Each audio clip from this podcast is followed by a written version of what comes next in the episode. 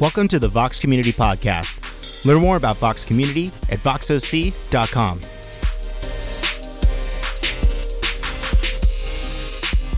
Join us at 10 a.m. on Sundays at voxoc.com slash live and at the Eldorado morning, Performing morning, Arts Center. morning. I don't know about you, but I have had a crazy three weeks, just going everywhere. And uh, the middle trip, uh, literally, we're driving to the airport, and I said to my wife, "Where are we going?" And she said, Portland. I'm like, oh, okay. So life is just flying like crazy. Uh, psychologists actually call this hurry sickness. You, you're moving so quickly, you're never fully present at any one time. And what I love about church is it's one time in my schedule where I stop that craziness, right? I leave the cell phone uh, in my car and I'm just want to be here present and hear what God has to say. And to come with the attitude that God wants to speak to you this morning. There's something He wants you to hear through the worship, through uh, Carrie's teaching this morning, through communion, through a conversation with another person, but to actually come and say, Lord, I'm going to be fully present here for the next hour and 15 minutes, and I invite you to speak to me as a wonderful gift in our crazy busy life. You know, God said you're supposed to have Sabbath rest. Uh, weekly, I want you to take time to rest in me and my goodness. And this is a great week to do that with Thanksgiving coming up on Thursday, is to ask the Lord to reveal to you things that you really should be grateful for. Now, sometimes that can't be things that we align with the American dream. So it's not bank account or or house or um, relational status or anything like that. But Lord, show me something that I can be thankful for, because Thanksgiving is a mixed bag for a lot of people. For some of you, it is your favorite time of the year. You pull together your family, you eat like crazy, you watch the Detroit Lions lose that day, like our family tradition. But for some of you, Thanksgiving is a really hard time. It, it kind of highlights the separation in your family. It highlights the fact that there's things that aren't being met in your life relationally. But even then, to ask the Lord to say, but, but show me something that I can be thankful for that isn't tied to my family, that isn't tied to those kind of things. So we're, so thankful that you're here this morning. This is a great morning. Uh, Carrie, part of our teaching team, is going to continue preaching what she left off last week. We have some great worship. And as our tradition, we're going to answer some questions. I'm going to tackle two questions, and then we'll go uh, right into Carrie. So, question number one. Instead of storage boxes, should we get Mike a backdrop for his live broadcast to Vox on Sunday mornings? I couldn't agree more.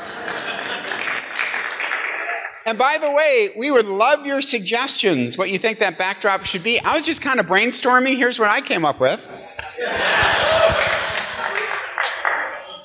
Now, you know what? Uh, I shouldn't have done this because Michigan lost yesterday. And you know what? Next week is the big game. Next week is Michigan Ohio State, good versus evil. And it's home in Ann Arbor, but our second string quarterback got hurt yesterday. We're down to our third string quarterback.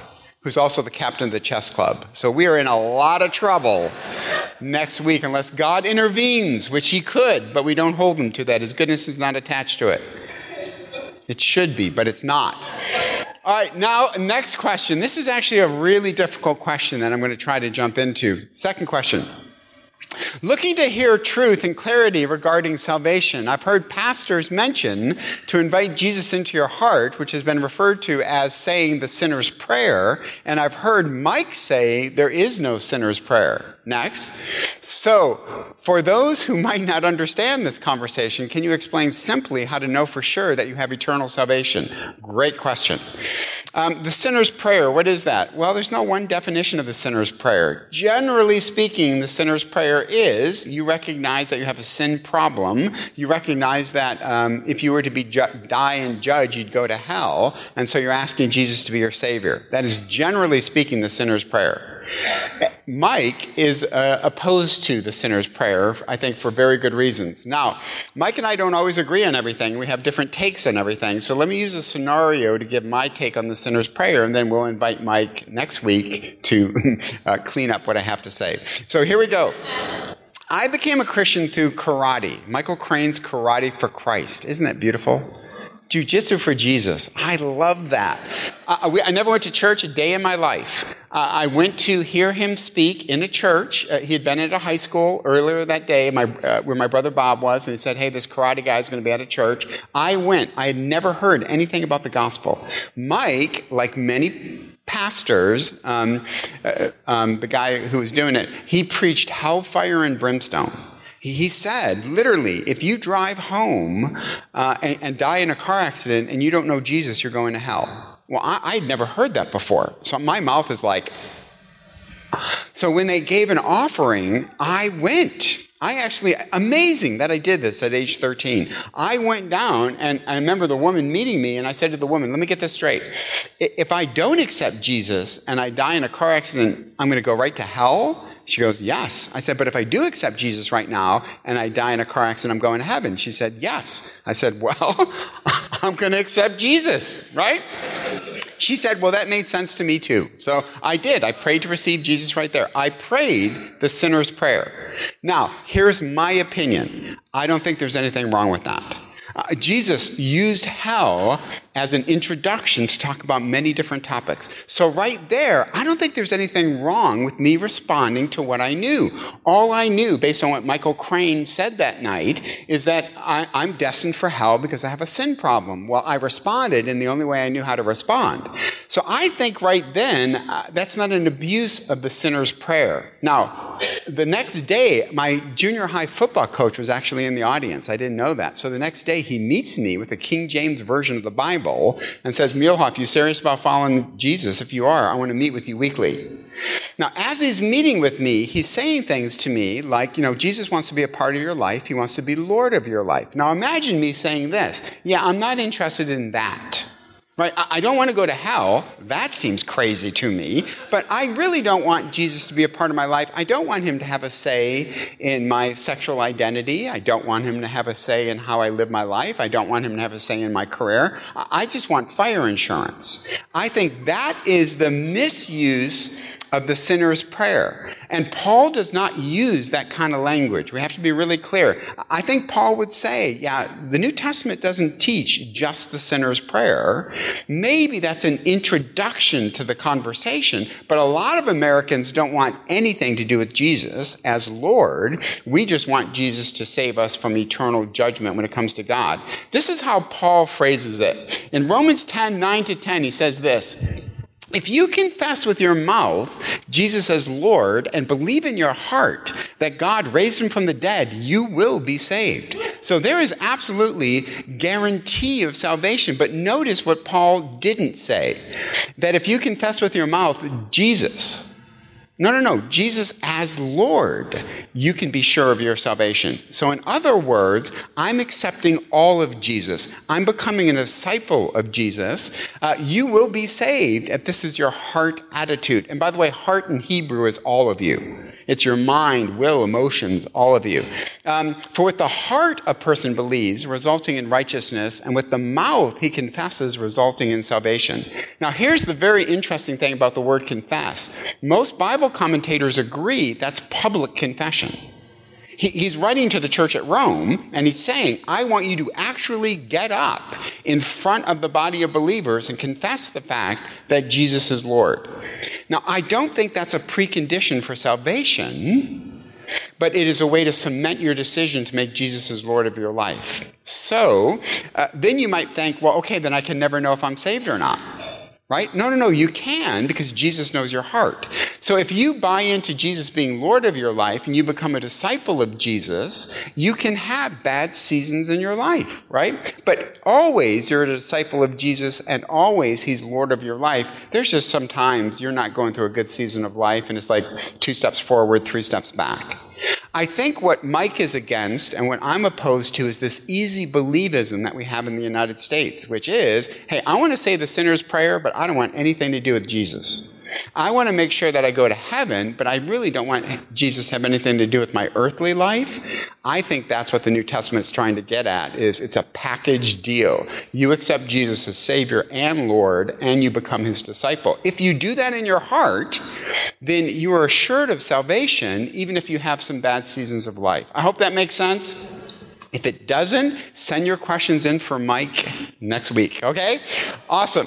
So, um, uh, and again, I, I, love the fact that this is just meant to provoke a conversation. Obviously, in eight minutes, you can't wrap up everything, and maybe I, I raise some questions for you. Please send those in, and me and Mike will try to address those uh, next week.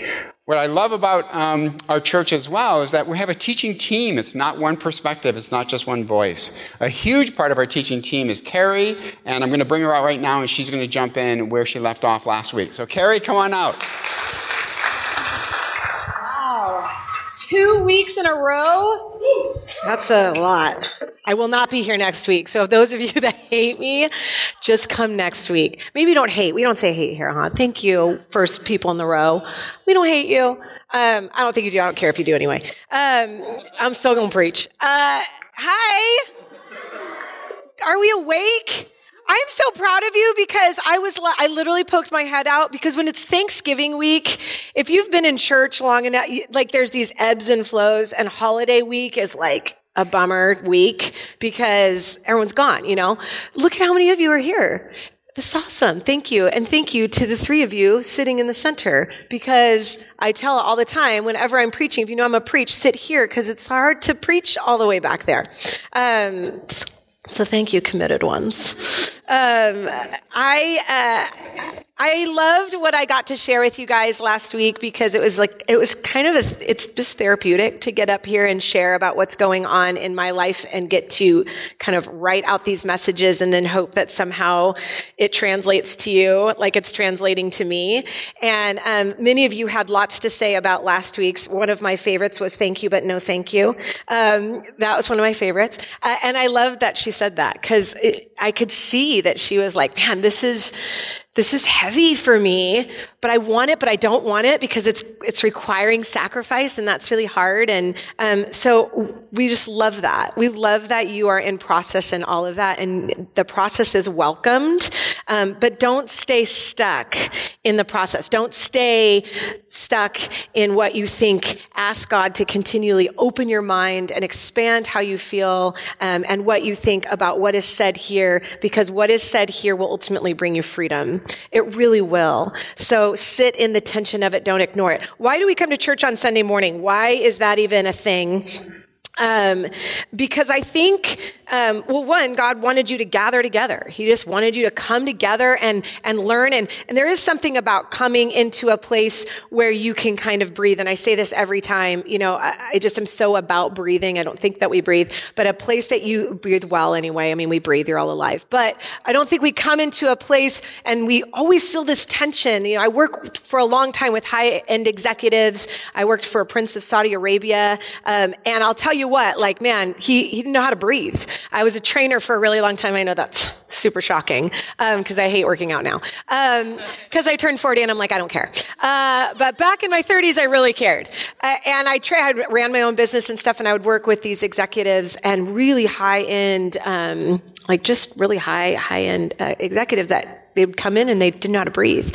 And I think there is something about when we come into this space, knowing that for an hour and a half or whatever, like, gosh, I don't know how to figure this all out. Life is really hard, or maybe life is really great, or maybe God has put this like really big desire on your heart and you're just struggling with it. The fear is kind of holding you back. And I don't know, what if we step out? What if we have to do this? What's going to happen? You know, there's a lot that you come into this room with. There's something about coming into a room where you know the person sitting next to you Eh, maybe they don't believe exactly what you believe, but like they believe it a little bit and you just kind of can let your walls down a little bit. We want that to be this place for you. So I don't have a lot more time. That was too, way too long, uh, too long of an ex- explanation. But um, anybody in this room like A-type personality? Just okay, good. Thank you, five of you. Um, the rest of you are all like chill and cool, like my husband. Um, I just saw a wife raise her husband hand. That was amazing. She was like, "You need to raise your hand." I am an A-type personality. A-type personality is the person. I'll just give you an example. When we go to a stoplight and the light turns green, you go. You don't wait to go. You don't think about going. You don't slightly press the gas to go. You go. My husband, on the other hand, is like, oh, look, the light screen. We should go. I'm like, oh, the light screen, you know? I kid you not. We came to, the light changed from red to, or from green to yellow. My husband comes up to the light and we are stopped at a yellow light. and I looked at him and I was like, well, I think we're going to have to get divorced. I can't be married to someone that we're sitting in a yellow light. This is embarrassing. And he was like, babe, I didn't see when the light changed from green to yellow. I don't, I can't anticipate that red. I'd rather be safe than sorry. Oh no, I'd rather be sorry than safe. You know? I, I was, I, I, just was like, we are so different. Let me tell you something. I will never die in a car accident with my husband if he is driving. He is safe. He is for sure to die with me. I am not a good driver. I'm omit that. I'm like, what are they doing? What's going on? The light's green, go! You know, the light turns yellow, you better go real fast. You know, I am in a constant state of urgency.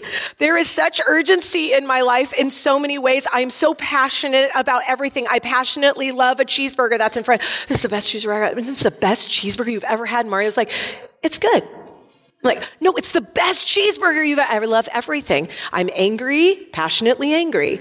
You know, I'm pa- I'm passionate about everything. There is a constant state of urgency in my life. What I have come to find out is that's not the best place to be in. It's not really surrender. It's more control that I have. My husband is in a state of urgency of seeking God, but it's in the. He's a better human being than I am for sure. I married up, hands down. I married up, and he's only five five, and I married up. Let me tell you, he's amazing.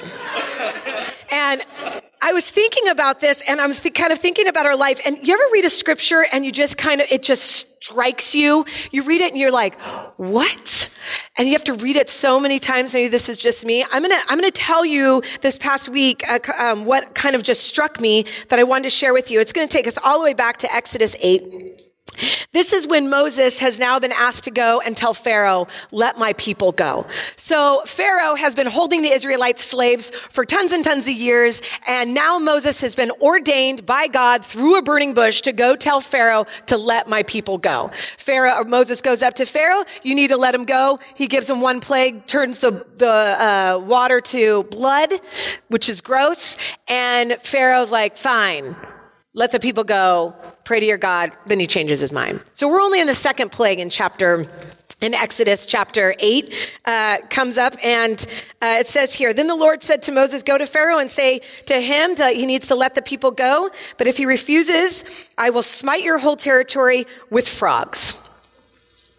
Gross. And the Nile will swarm with frogs, which will come up and go into your house and into your bedroom and on your bed and in the houses of your servants and on your people and in your ovens and in your kneading bowls. Like Moses is like, there will be frogs everywhere. And at first I was like, I mean, frogs. Like, I don't know doesn't seem that like scary or dangerous. Right? It's just frogs. But I'm like, frogs in my bed, frogs in my food, frogs in my bowl. That's nasty.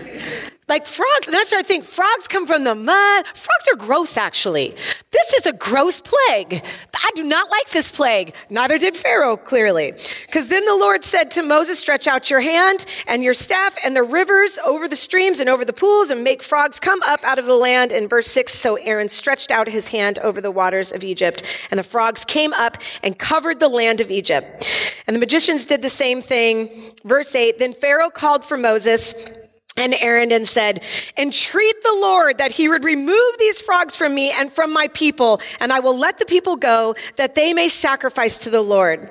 And then verse nine, Moses said to Pharaoh, the honor is yours to tell me, when shall I entreat for you and your servants and your people? When will, when should I go before God? When do you want me to pray this prayer? My God has all the powers to stop this, Pharaoh. I'm going to let you tell me, when do you want this plague to stop? And this is where it gets funky. And I will let the people go and then they, and then they will sacrifice that they may sacrifice to the Lord. And Moses said to Pharaoh, oh, I already said that part. Verse 10. Then he said, Moses, Pharaoh looks at Moses and says, I want you to tell your God to stop these frogs. And Moses goes, when do you want me to say it? And Pharaoh says, tomorrow. And I was like, hold up. I know your wife told you to go tell Moses to stop these frogs because if I'm your wife, get these frogs out my bed. You know what I'm saying? This is disgusting. And you're gonna, you have the power right in front of you. Think about this. He literally says to him, then Pharaoh says, tomorrow. Frogs away tomorrow. I feel like this is the weirdest scripture I've ever read in the Bible ever. If you have frogs up in your bed, when you sleep, where you eat, in your shower, brushing your teeth, frog juice. Do you know what I'm saying? And you have access to God to make it stop. And you look at Moses and you say, you know what? Tomorrow. Why on earth would you go one more minute with frogs up in your bed? Pharaoh's crazy. And we know this because here's what we start to realize Pharaoh isn't ready. He really isn't ready to let go. He isn't really ready to surrender his kingdom. There's part of him that wants his nagging wife to be quiet about the frogs in the bed, but to be honest with you, he is not broken yet.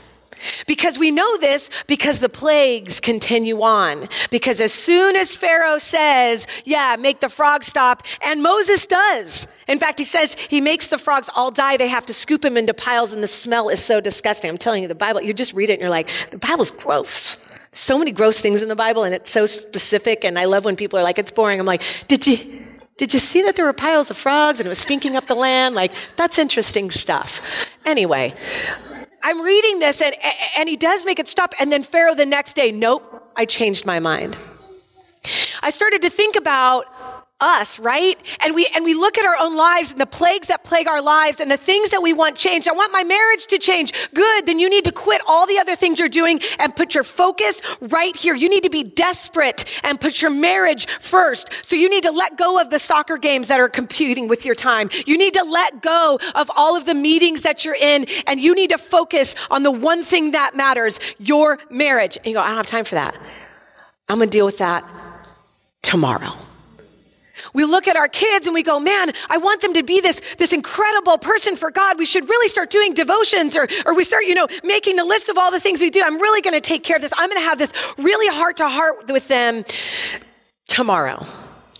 And we don't do this, um, uh, you know, like we don't plan it out that way. But tomorrow just keeps being tomorrow and tomorrow. And the outcome is the things that we really want for our lives, the desires we really have, which is really just to be more free and closer to God, ends up being something we talk about tomorrow. I thought about in Mark, um, Mark chapter 10, where we look at um, the story, and you've heard it before, but Mark chapter 10, verse 17. And Jesus is standing there. He's sitting there and he's about to go on a journey, and a, and a man runs up to him. He kneels down before him and he begins asking God, Good teacher, what shall I do to inherit eternal life? And Jesus says to him, Why do you call me good? No one is good except God alone. You know the commandments. Do not murder. Do not commit adultery. Do not steal. Do not bear false witness. Do not defraud. Honor your father and mother. And he said to him, Teacher, I have kept all these things from my youth. And looking at him, Jesus felt such a love for him. And he said to him, One thing you lack. Go and sell all you possess and give to the poor, and you shall have treasure in heaven. Come and follow me. But these words, with these words, the man, his face falls. He turns around, another scripture says, he turns around and hangs his head. He walks away grieved, for he knows that he owned a lot of property. And I think about this and I go, man, you know, very few times in the Bible does Jesus actually offer an invitation to come walk with him. It isn't until the Spirit falls on us after Jesus dies, buries, and rises again that the Holy Spirit comes on us and there's an invitation to be with Jesus all the time. They didn't have that yet. This man is offered a very rare invitation to experience the kingdom right now. And he can't let it go. I wonder if he turned around and goes, I got to think about it tomorrow. Another man says, I want to follow you, Jesus. And he says, come with me right now. Let me go bury my father. I'm going to come tomorrow. It's so often, I think, that we look at our relationship with God and we go, Tomorrow, God, I want to serve you. God is putting something on your heart today for you to walk in. And every day you're not walking and tell me, I'm telling you this right now. It's not for condemnation that I say this. It is for your freedom. But God is telling you today, I'm asking, I'm inviting you to come more and deeper into the kingdom of what I'm doing. And you go, I'm too scared.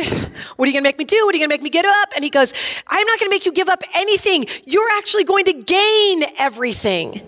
This world holds nothing. Why couldn't Pharaoh let go? Because his kingdom to him was so great. His entire identity and how people saw him was so great. If I tell him in desperation to Moses, pray to your God today, I have to give up a little piece of who I am. I have to surrender my kingdom and say I'm in a no control.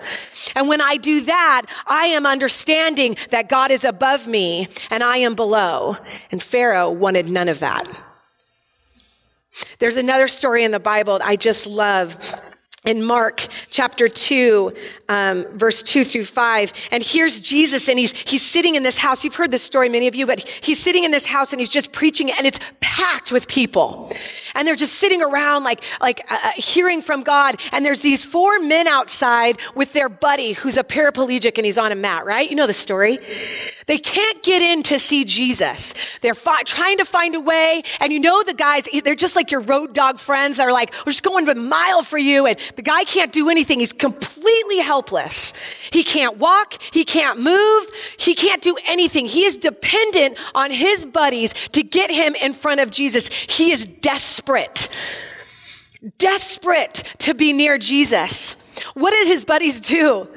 We know that it, it literally says, in verse 2, and many were gathered together so that there was no longer room, even near the door, and he was speaking the word to them. And they came, these buddies came, bringing the paralytic, carried by four men, and being unable to get him in because of the crowd.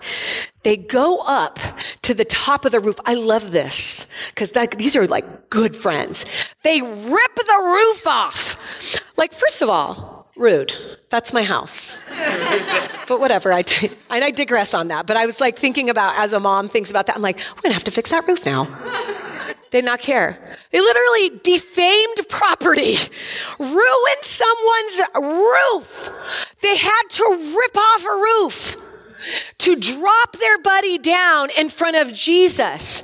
You see, here's the place of desperation. They aren't saying, oh, we'll wait till Jesus goes to another house tomorrow. Oh no, I need to see Jesus today. I need to be in his presence today because James says tomorrow is not promised. He was so desperate, so without any cause, any, any ability to heal or fix his life, that his buddies would rip open a roof just for him to be in the presence of God. My heart breaks, brothers and sisters, because I know all too well 22 years of doing this whole, you know, loving Jesus gig thing. And I will tell you numerous counseling appointments I have done, pastoral counseling, life coaching, walking with women, walking with marriages, walking with men through the, through the life of, of trying to surrender before Jesus. And I can't tell you how often they would sit in my office and say, I don't know why I can't let this go. And I say, because you want to wait till tomorrow. I'm telling you what you need to do.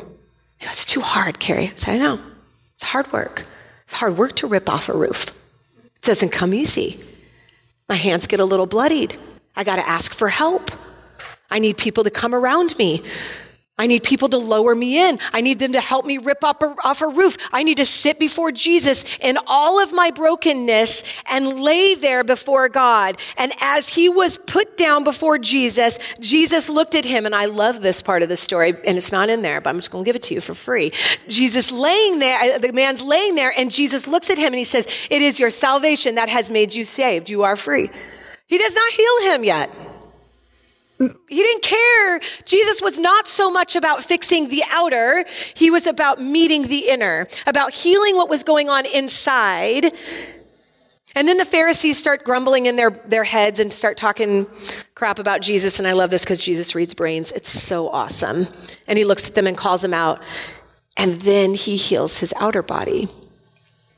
You see, what Jesus is asking of you today, it's a big ask. It is. He's saying, tomorrow's not promised, but if you want freedom for today, you got to come to me today. God says this. Well, actually, I say this. I, am looking at the scriptures, so hold it loosely. I look at the scriptures and I go, Pharaoh had the opportunity to partner with the creator of the universe and said, Man, this kingdom is not mine. I'm going to let these people go. What was the outcome for Pharaoh? Oh, he became desperate. It wasn't until God says, You've messed with me. I have given you opportunity, but there is consequences to your disobedience. And there was death that came. See, Pharaoh had the opportunity to set people free, to partner with God and let people go. The rich young ruler, he had the opportunity to be free. You see, Jesus, that, that story is not about money or being rich. Gosh, I thank you, all you rich people out there. Keep making tons of money and give it here. it's wonderful. I love it. God doesn't hate money, but He says it's, it is hard for someone who is very wealthy to come into the kingdom of God. Why? Because complacency says tomorrow, desperation says today. The third man, the one who was desperate, he was the one that was freed. Pharaoh had the opportunity to free. The rich young man had the opportunity to be free. The only one that got free was the one who was desperate and sought Jesus today. I look at this story and, and I'm thinking about, you know, I can't, I, I've been, I've gotten to travel the world a lot. And I think about the privileged and I think about the desperate. You know, I go to India, that's pretty much as desperate as you can get. I don't think I've been anywhere. I've been around the world a lot.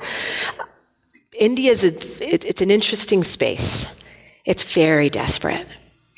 They don't even have the privilege to think about tomorrow. They don't even know if tomorrow is going to come. And, and this isn't like we're bad here in America, but I think you need to understand where we really sit. And I have some friends here that are desperate. But I think the privilege, the complacency, always look to tomorrow. It's always about tomorrow because you have the privilege to think about tomorrow. It is the desperate that have no other option but to think about today. Here's the reality you are all desperate. You are all desperate. You all need to be lowered from a roof to sit before Jesus with whatever you bring and whatever you have, desperate for a touch from God. We're desperate for Him. You go, Carrie, I pray, I ask him to take this away, or, or I, I, seek him and I go, Are you desperate? That's what we read about Paul last week when he comes before Jesus and, and, and I mean, uh, Epaphroditus comes to him and brings him a gift and he says, I'm already good. He's been so desperately pursuing Jesus that nothing, neither death nor height can separate him from the love of God. He has conquered fear. He is good because he's been desperate for Jesus. I shared with you guys last week that my husband had lost his job. We went from being very privileged to very not privileged. And, you know, sitting online looking as the government was going to have to take care of me and my kids. Very humbling. As my, as a year goes by and he continues to try to get uh, a job, not one interview, nothing. It's like barren. And at the end of the year, he comes up to me and says, I really believe that God has asked me to stop looking for a job. And I was like, um, that's not Jesus.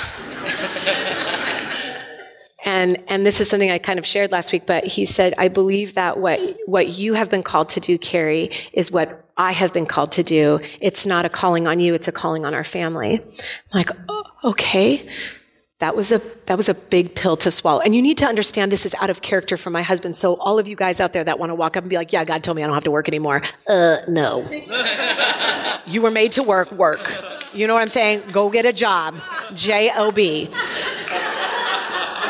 But my husband, who is a workhorse, who has never not worked a day in his life since he was 15, who will spend hours to make a company run and shine. Let me tell you, when he comes with a heavy heart, tears in his eyes, and he says, I believe that we are supposed to break through with the kingdom of God and bring freedom to people. And I believe that we're supposed to do this together. And we are crying and praying before the Lord and going, okay, God, we have to trust you. This is super risky. And Jesus is going, I have you in this. Let go of your possession and follow me.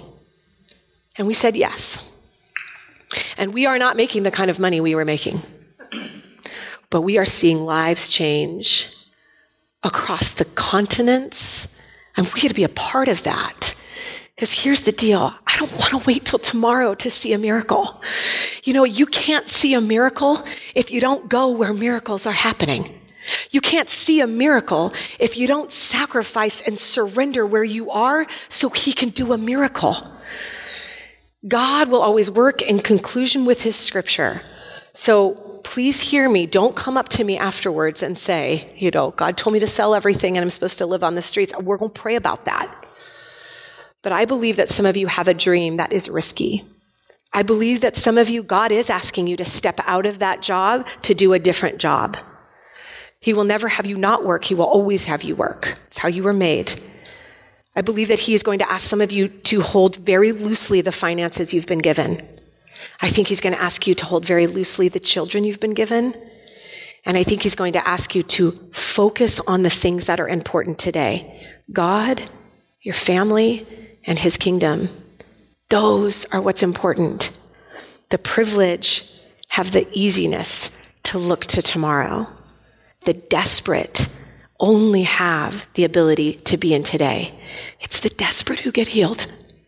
It's the desperate who get freedom. It's the desperate who get to pick up their mat and walk out a different person. It's the privileged that hold on to their kingdom so tightly that they miss out on the kingdom that God is doing, the greater kingdom. It's good work, friends. Good work. I'm freer because of it. I don't make the kind of money I made. I'm letting it go. but what I have experienced is that I've learned to live with a little and I've learned to live with a lot. What I've learned is that freedom comes in my desperation, and every day I'm desperate. Every day I'm desperate to be closer to Him. If the God of the universe is opening up the heavens and he's saying, I'm offering and inviting you to come with me. Don't miss the invitation because you're holding on so tightly to the kingdom you've created.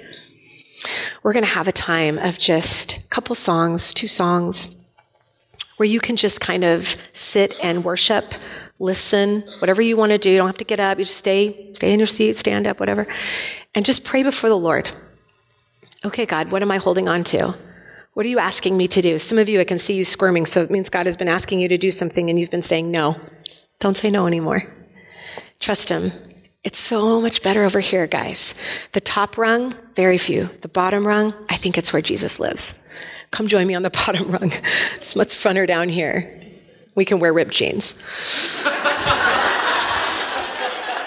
We'll have the worship band come out and just guide us into a couple of uh, songs of worship, and then I'll come back out and lead us into communion. Have time where your spirit speaks to our heart. God, I just pray right now that as you are calling all of us into more deeper intimacy with you and more freedom, God, I pray that we would understand that there is going to be fear involved, but your love will cast out that fear. I pray that we do not wait till tomorrow, but we embrace today that we sit desperately before you, that we will go to all lengths to be in your presence. And Lord, you are here right now. Help us take advantage of these moments with our brothers and sisters. So we get ready to be able to come before the table, where we can remember what you did for us, that you sacrificed your life so we could be free, that by the sacrifice of your life, the veil was torn. We can tear off fear and come running before the throne because of what you did on the cross. I believe this with every fiber of my being. It is the very thing that gives my breath life. It is the very thing, God, that has transformed me from lost to found. And I pray that as we come before the table, any and all are welcome at this table because you died for every single person on this earth. Let us not forget what you did and encourage us to surrender and sacrifice our man made kingdoms for the greater kingdom that you have today for us right now. So, Lord, as we continue in worship, as many of us sing out in praise, as many of us sing out in desperation, as all of us come before this table and remember what you did, help it to help heal what's going on in our lives. Help it to remind, help this sacrifice that you did remind us of the sacrifice we should be so willing to give before you. It will not be the thing that brings bondage. It will be the very thing that brings freedom. As we continue in worship, God, may you be praised. May your presence be thick within this room. May healing happen. May hearts change. May more walk out in faith. And may we all surrender, God, as we come before the table, accepting of all these elements where all are welcome. Thank you, God, for this continued time of worship and prayer. Uh, praising Jesus in the back. Uh, hey, guys, look, I know the past two weeks have been a little heavy. And I know that it can seem like, yeah, I got my tea.